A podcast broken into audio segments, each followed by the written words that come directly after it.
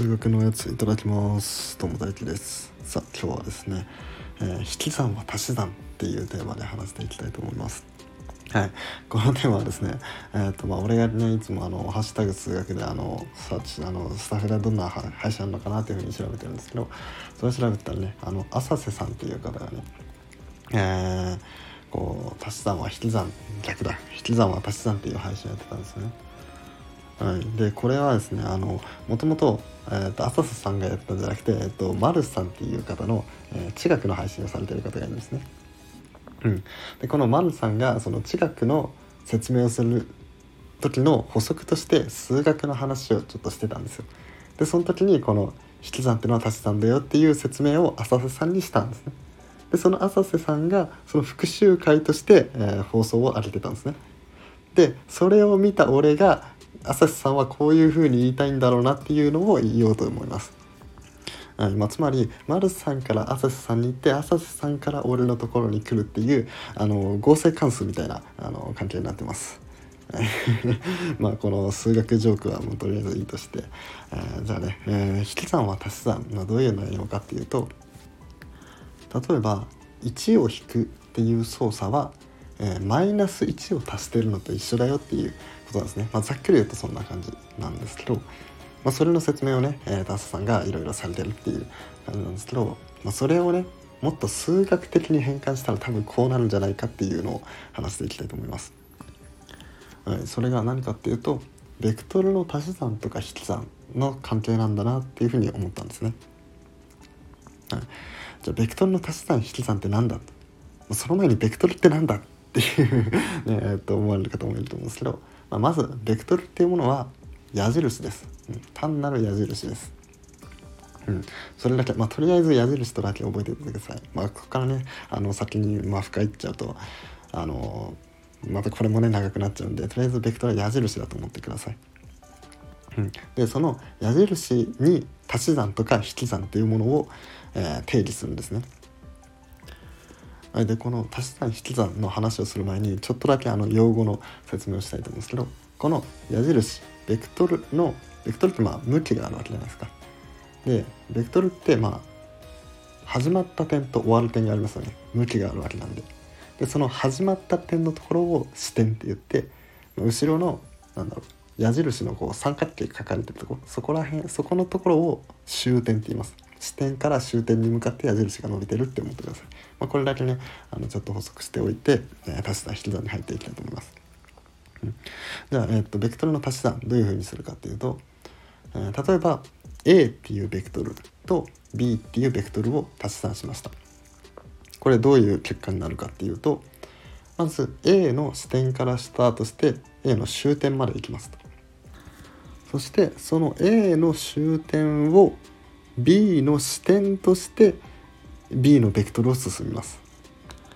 だからつまり何が言いたいかっていうと最初にいる地点から A のベクトルの方向にまず進みますと。で A の方向に進んだらその地点からまた B のベクトルの方向に進みます。っていうふうに A 行って B 行くっていう操作をしてでこのこの操作の、えー、一番最初の点、まあ、つまり A の視点ですよね一番最初の A の視点のところから一番最後の B の終点のところに向かう矢印を、えー、A のベクトルと B のベクトルの足し算の結果というふうにするんですね。わかりますか、まあ、つまり最初の視点から A 行って B 行きました。じゃあ、えー、とその途中経過はなしにしてじゃあ最初から最後まではどのように動きましたか？っていうのが A ベクトル足す B ベクトルまあ足し算ベクトルの足し算になるんですね。はい、それに対して引き算の方はどうなるかっていうと、まあ、これもまたね A ベクトルから B ベクトルを引きましょう。うんえー、それはどういうふうになるかっていうと、まあ、まず A ベクトルから B ベクトルを引きたい時はまずその2つのベクトルの視点を揃えましょう。同じ地点から A 進む同じ地点から B 進むっていうのを、まあ、まず視点を揃えますそして視点を揃えたらまあ終点がまあ2つありますよね。視点が1つあってそこから、えー、2つの終点に向かって A ベクトルと B ベクトルが伸びてるっていう今こういう形ですね。でそうした時のこの B ベクトルの終点から A ベクトルの終点に向けて引いた矢印これが A ベクトル引く B ベクトルになります、はい、だからつまり、えー、A ベクトル引く B ベクトルっていうものの視点は B ベクトルの終点になりますで A ベクトル引く B ベクトルの終点は A ベクトルの終点になります。はい、こういうふうにしてやることで、えー、ベクトル、まあ、矢印の足し算と引き算を定義することができました。はい、でここからが本番です。ここから本番です。はい、で、えっと、引き算もともと何したかっていうしたいかっていうと引き算は足し算だよっていうことを言いたかったわけですよね。なんでとりあえず A ベクトル引く B ベクトルっていうものをちょっと考えてみます。はい、そうするとサムネにもある通りこのサムネの右半分 A ベクトルが赤い矢印で B ベクトルが青い矢印だから、えーと、A-B ベクトルはこの一番右の黒い矢印になるよっていう、まあ、これが、えーとまず引き算の方なんですね。はい、でそれともう一つなんか上側に黄色い矢印でマイナス b ベクトルっていうのが書いてありますよね。うん、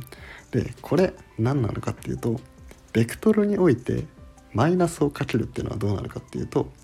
真逆の方向に進むっていうことになるんですね。うん、だからこの上にある黄色いマイナス b ベクトルっていうのは下にある青い b ベクトルと真反対の方向を向いてます。はい、でその状態でじゃあ A ベクトルプラスマイナス B ベクトルっていうものをしてみたらどうなるか、まあ、つまり A ベクトルとマイナス B ベクトルを足し算してみたらどうなるかっていうと、えー、さっきベクトルの足し算は、えー、まず A 行って B 行くっていう感じですよね。で今回はこの最後の、えー、2つ目の B 行くっていうのが、まあ、マイナス B 行くっていうものに変わってるんで A 行ってマイナス B 進むと左側にある A ベクトルプラスマイナス B ベクトルっていう、えー、上向きのベクトルになりますよ、はい、でここでよーく見てほしいんですよ。よーく見てほしいんですけど、えー、この今サムネに出てるこの A ベクトル以外の4つのベクトルで、まあ、この囲まれている四角形、うん、これが平行四辺形になるのは分かりますかね？はいこれはですね、えー、とまず b ベクトルもマイナス b ベクトルも、まあ、これ長さ自体は一緒ですよね。これ向きが変わっただけなんで、うん、でそれとえっ、ー、と向きが変わっただけで向きがその何ていうの？ちょうど真反対になっただけでこうこの2つっていうのは平行になってるんですよね。うん、それでこういうふうに、えー、向かい合う辺が、えー、同じ長さで平行であったら平行四辺形になるっていう、まあ、そういう性質があるんですね。平行四辺形っていうのはそういう性質があるんですよ。そういう説があって平行四辺形になると。ってことはこの A プラスマイナス B ベクトル、まあ、左側のベクトルと A マイナス B ベクトルのこの2つの長さも一緒になるんですよ。平行四辺形だと向かい合う辺の長さは一緒になるんでね。でさらにこの2つ平行になるんですよ。でさらにこれ今ベクトルの向きを見てほしいんですけど両方とも上を向いてますよね。つまり何が言いたいかっていうと A のベクトルプラスマイナスの B ベクトルイコール A マイナス B のベクトル。これこの2つがねイコールであるっていうことがこれで証明ができたわけです。はい、でこれで何が言えたかっていうと引き算は足し算であるっていうことが言えたんですよね。はい、これ今ねこの最後の式を見てほしいんですけど、えー、左側は足し算の形右側は引き算の形になってますよね。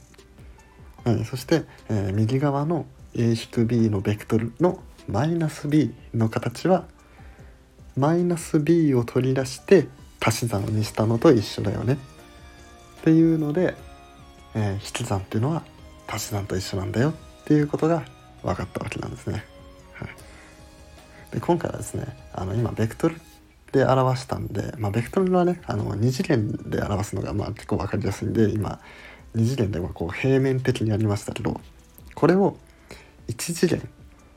つまり直線上だけでやれば、えー、普通の数の足し算とか引き算っていうのと同じ同じものになるんですね。うん、でこれは今はねあの一般化した状態からその 個別の状態を出すっていう、まあ、ちょっとあの難しい方の証明をしたんですけどでもこの証明をすることによって実は、えー、2次元でも3次元でも4次元でもベクトルっていう概念で捉えればその全て引き算っていうのは足し算になるし、え、ただの数の足し算引き算とか、えーまあ、これ実はあの掛け算とか割り算とかにも、まあ、ベクトルの考え方は使えるし使えるんですけど、まあ、このただの足し算掛け算四則演算だけだったのを実はベクトルの見方もできるよっていうようなことができるのがこの一般化した状態から個別の状態に持っていくっていう、まあ、こういう証明のいいとこだったりもするんですね。はい、というわけで今回はですね引き算は足し算であるっていうのをベクトル的な見方から解説していました、えー、数学面白いなとか思ってもらえたらいいねフォローコメントレターなどお願いします。はい、それとメンバーシップ配信の方では、えー、数学のこと以外にも、えー、いろんなね俺の普段考えてることだったりとか読んでる本だったりとかあとはなんだろうな趣味の話だったりとかいろんな話してるのでもっとね俺の思考を覗き見したいっていう方はね あのよかったらメンバーシップ登録お願いしますそれじゃあ、えー、また明日お会いしましょう。ごちそうさまでした。